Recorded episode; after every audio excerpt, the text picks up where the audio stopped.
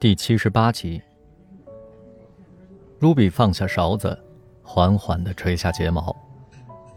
你们不了解，我是来跟他订婚的。宝贝儿，你们相处了也就两个小时吧？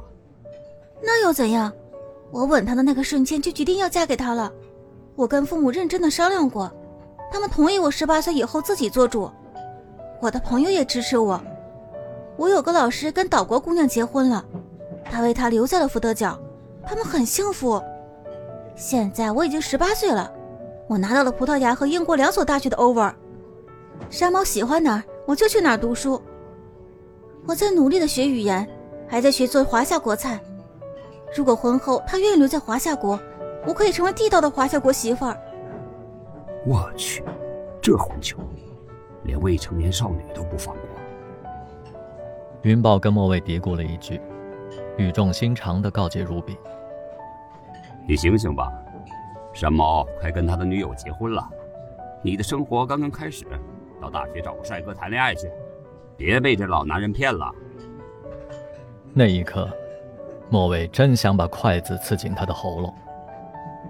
他快结婚了，我们通过几封信，他从没提过他的女友。实话跟你说，没什么见鬼的出差，他是去欧洲度蜜月了。Ruby 拍桌叫道：“山猫到底在哪里？为什么不肯告诉我真相？”莫卫握住他的手，郑重地说：“Ruby，你是山猫心上的红宝石。如果可以看你一眼，他宁愿翻山越岭、赴汤蹈火。如果他没有出现，他一定有难言的痛苦和无奈。如果得知你想嫁给他，他会幸福死。可惜他没有那么大的福气。”去葡萄牙好好念书吧，伦敦的阴天不适合你，你需要明媚的海浪和沙滩。伤心的时候不要狂吃，不要喝酒，不要熬夜，也不要听信陌生人的鬼话。坐在海边吹吹风，跟朋友去度个假，回家抱抱父母，一切都会好的。你的笑声山猫能听到，他的歌声你也能听到。爱没有距离。爱也不会消失，就让回忆定格在天使雕像下亲吻的瞬间吧。他爱你，永远。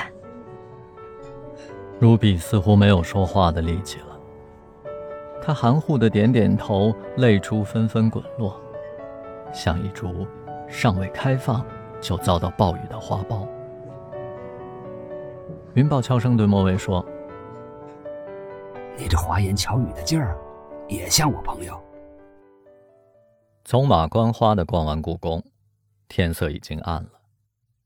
云豹问 Ruby 要不要去秀水街淘货，他说想去看看山猫唱歌的那间酒吧，这是他在北京最后一个愿望了。三人来到后海，在湖畔吃了顿茶马古道云南菜，然后溜达到 Black Box。平时冷清的门面竟然红火起来，不到九点便爆满了，里面传来了梦幻的歌声。新雇的服务生把他们引到了门厅的吧台边，临时加了三把椅子，还有客人陆续进入，门口已经开始排号了。莫蔚有点纳闷儿，这火爆程度赶上以往的圣诞狂欢夜了。舞台上到底是何方神圣啊？顺着众人的目光望去，女歌手长身细腰，银白单肩丝裙垂至脚踝。她戴着冰蓝色的发套和长长的假睫毛，左眼角用亮橙油彩挑起了一束火苗。台上没有乐队，她唯一的伙伴是个抱着电吉他在单调刷弦的男孩。那个男孩站在那里纹丝不动。表情冷漠的像个僵尸。